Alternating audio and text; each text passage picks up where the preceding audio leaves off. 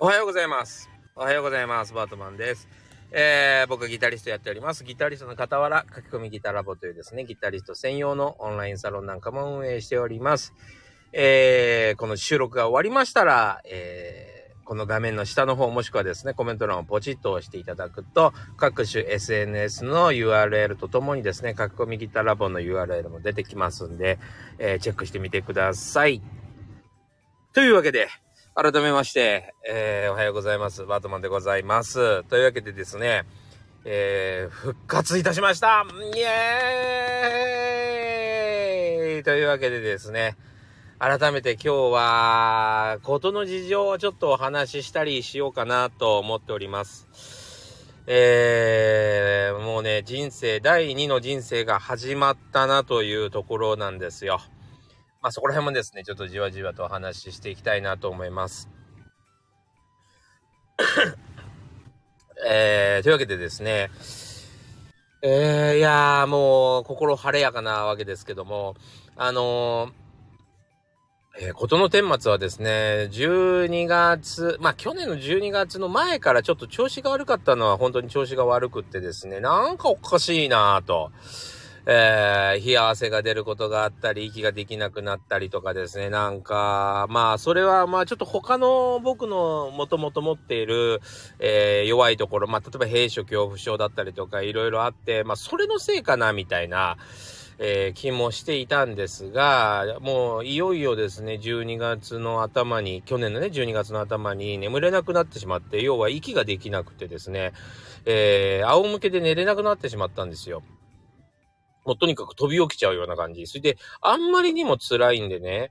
あのー酸素飽和度ってコロナの時にちょっと、えー話題、話題になったっていうか、まあみんなそれで知ってるんじゃないかなと思いますけど、酸素飽和度を、自分の体の中に入ってる酸素濃度みたいなのを調べる機会がありますよね。あるんですよ。で、それを、まあコロナの頃とかね、区役所とかが貸し出してもくれたんだけど、まあその機会をですね、あの、自分で購入しまして、もう、なんていうの？コロナが過ぎ去ったからすげえ高くなってたんだけど、コロナ中とかすごい1000円とか1500円とかでバリバリ売ってたのがね、なんか結構高くてびっくりしたんですけど、あのーまあそれ買ってですね、あの、調べたところ、実はね、酸素飽和度がですね、えー82っていうのを指してたんですね。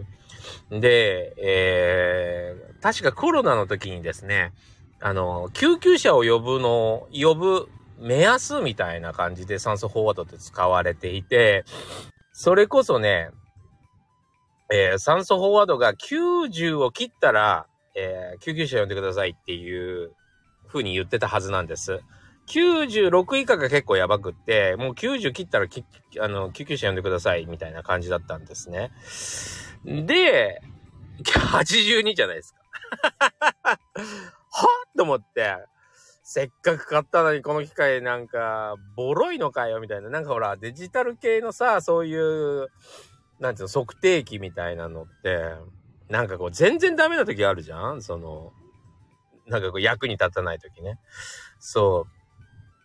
う。まあ、それかなーみたいな感じでね、あんまりこう、信じてなかったんですけど、まあ、とにかく調子が悪いことは間違いないので、えー、病院に次の日行ってみようと思ってですね、12月の4日ですね、行ってみたんですよね、病院にね。で、行ってみて、えー、まあ本当にいろんな検査、心電図、レントゲンとかなんかいろいろやってもらって、えー、出た、先生から出た言葉はですね、心不全でした。で、心不全ってパッて聞いて、ああ、それ、死んだ人に言うやつじゃないみたいな、死因として言うやつじゃないかなと思ったんですよ。でもまあ、そういう病状もあるんだな、ぐらいの感じで、なんか先生もすげえね、優しくって、めちゃくちゃ大変でしたね。苦しかったでしょ？とか言って。あの、ちょっととりあえずまあ、あの、とりあえずの対処方法に、対処法になっちゃうんですけど、この薬飲んだら少し楽になりますから、みたいな感じで、あの、それ出しときますんで、あの、具体的なことはまたこの、その薬を飲んで、数日後に、あの、またもう一回ちゃんと調べてみましょう、みたいな感じだったんですね。そうね、そうか、と思って、とりあえず家に帰って、調べてみてびっくりですよ。もうとにかく僕は心臓が悪いってことは分かったんですね。心不全って言われて、心臓が悪いことは分かったんで、心臓を鍛えればいいのかとすぐ思いつきました。で、ちょうどね、その数日前に、TikTok かなんかで、まあ見てて、まああの、えー、特殊なこうトレーニング方法が、なんか TikTok とかで紹介されていて、そのトレーニングをすると、えー、心臓が6%もえー、強くなった、みたいな話をちょうどやってたんでね。それが記憶にあったんで、あ、それをやればいいんじゃないぐらいの感じで、えー、それ、そのトレーニング方法を調べつつな感じで、心不全というのを調べたらですね、えー、実は、えー、心不全というのはも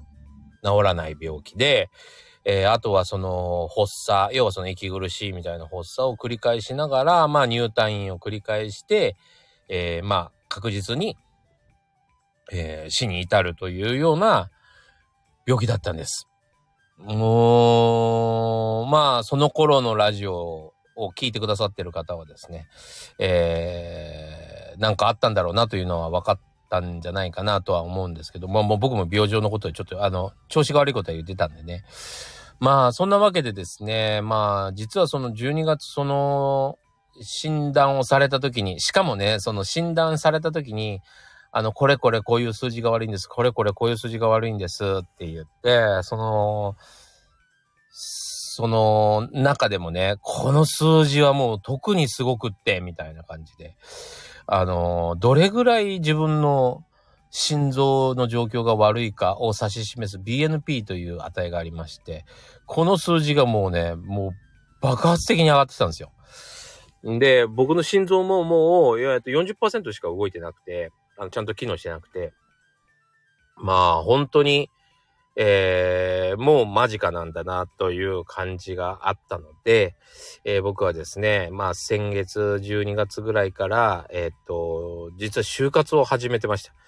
えー、まあ、自分の持っているものを整理したり、あと自分の持ってて、まあ、特に有効活用できるというか、今後も、えー、この世に残していきたいような素晴らしい、えー、自分の持ってるもの、本とか機材とかね、そういうものもですね、人に譲ったりとか、えー、してですね、え暮らしておりました。で、まあ、でも一応できることはしたいなと思って、いろいろと、まあ、いろんな人に声かけたりしている中でですね、えー、僕の生徒さんに一人ちょっとそこら辺に詳しい友達がいるってことで、その人当たってもらって、その人にね、あのー、今僕がかかっている病院を紹介してもらって、お、もらったんですけども、もらったんですけども、えっと、実はその今最先端医療で iPS 細胞というのがあってですね、あ、あるじゃないですか。あの、山中教授のやつね。ん？中山教授だっけ？山中教授だったっけ？あの iPS 細胞ね。あの iPS 細胞を元にして心筋シートというのができたんですよ。で、それこそ今ドラマでね、あの、ギフト、ギフトってやつだっけな？あの、反町さんのやつ、あの中で心筋シートってよく出てくるんですけども、あ、おはようございます。えー、心筋シートっていうのが出てくるんですけども、えー、その心筋シートが本当に、えー、ちょうど今、えー、臨床実験がやってまして、まあちょうど終わったぐらいかな。終わったぐらいだったんですよね。で、まあその臨床実験に僕も参加できたらでき、したいしっていうことでですね、様々な、あの、先生に、まあ、メール書かせていただいたり、突然書いてすいませんって感じなんだけど、まあ、とりあえずメール書かせてもらったり、臨床実験が始まるような病気が、病院があったらご紹介いただけませんかって言って、えー、その製薬会社さんにメールしたりとかですね、いろいろ、えー、していたわけですね。あありがとうございます、丸さん。まあ、そんなことをやっていたんですけども、まあ、とりあえず、えー、紹介された病院もそれの専門の病院っていうことで、そこはただね、心筋シートを扱ってなかったようなんで、ちょっと、ちょっと躊躇しちゃったんですけども、まあ、行くだけ行ってみるかと、セカンドオピニオン、サードオピニオンぐらいはやった方がいいなと思って行ったところ、えー、その薬、そその一番最初に言ったね、あの内科の薬がすごく効いたようで、えー、結構あの数値が戻ってますよとあ。あんまりこう心臓ってその復活するっていうことはないらしいんですよね。でもその数字が、えー、言われ、その診断書に出てるような数字が出てないと今は。かな、かなり自分で復活しているので、これだったら、まあ、これこれこういう処置。まあ、あの、正確に言うと、まあ、カテテラアブレーションっていうやつなんですけども、それに、それを受けると、えっ、ー、と、復活できる可能性がありますということで、えー、それにかけてみることにしたんです。そう、それで、あの、その間はですね あの、もう生き続けられることを、えー、希望として、前提として生き続けてないとできないようなこと。例えば、えー、先々の仕事を受けてみたりとか、えー、いろいろと、何？願掛けをさせてもらいました。皆さんのなんか、あの仕事に対して本当に失礼なんだけど、えー、失礼かもしれないんだけど、まあ、あの、5月のスケジュールとかね、6月のスケジュールを受けてみたりとかですね、新しい、えー、書籍の打ち合わせを入れたりとかですね、いろいろさせてもらって、えー、頑張っていたところだったんです。それで、まあ、あの、おととい、え？先ほどというか、えっ、ー、と、とうとう、あの、そのカテテラアブレーションを、えー、受けてきました。そして、今、えー、なんとかね、あの、心不全という状況はもうなくなってしまいました。ありがとうございます。いやー、で、いうことで、まあ元の生活にちょっと、まあ、完全にというわけじゃないですね。やっぱりその、心臓が一回傷んでるんで、傷んでるし、心臓の中をですね、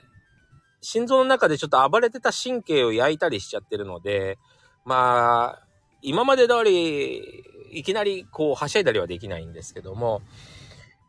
まあ、あの、薬を飲みながら、ごまかしながらやっていけることに、あの、なりました。ありがとうございます、本当に。いやー、生き続けられるというのはすごいことだし、なんかあの、やっぱね、確実に死ぬんだっていうか、余命宣告されたような状態だったんですね、最初の病院ではね。そうだったので、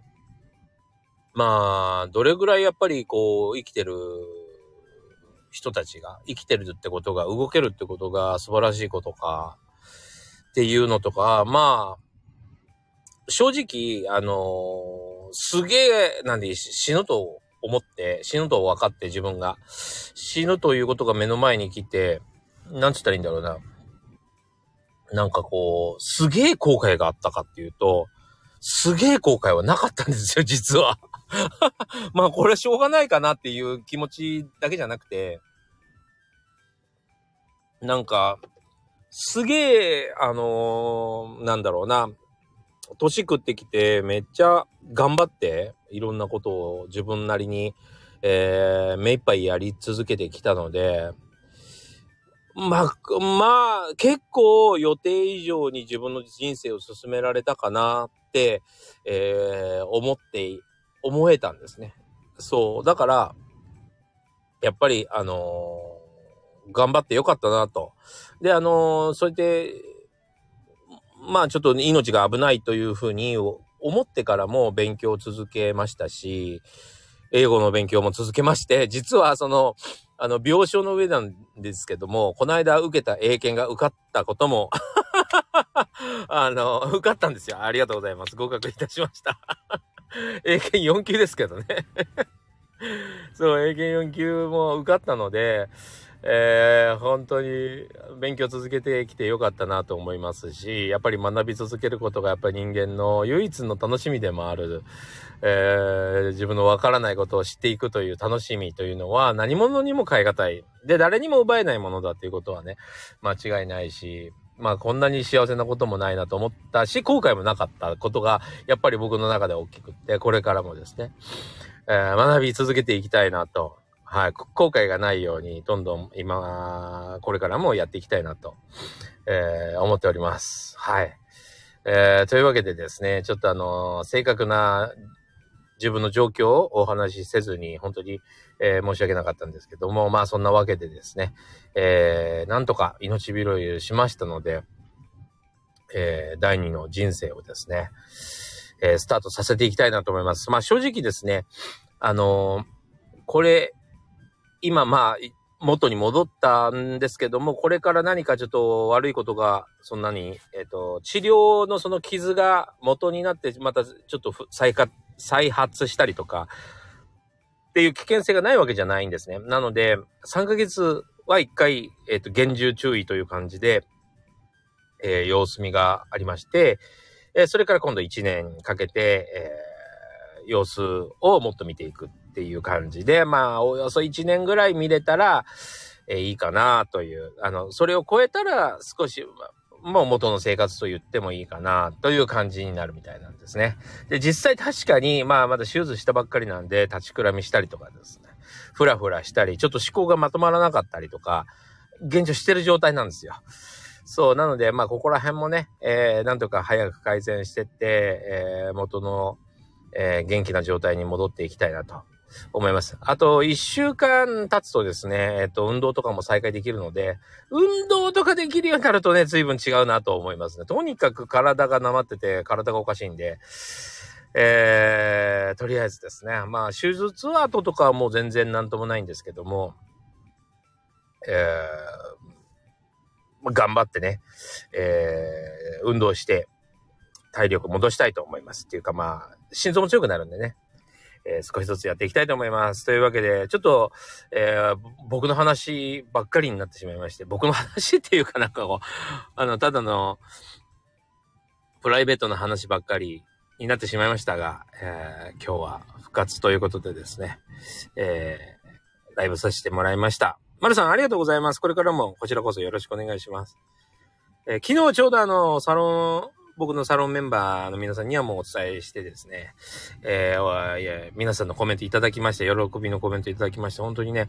あの仲間がいるっていうのはね、本当に心強い。うーん、もうなんか、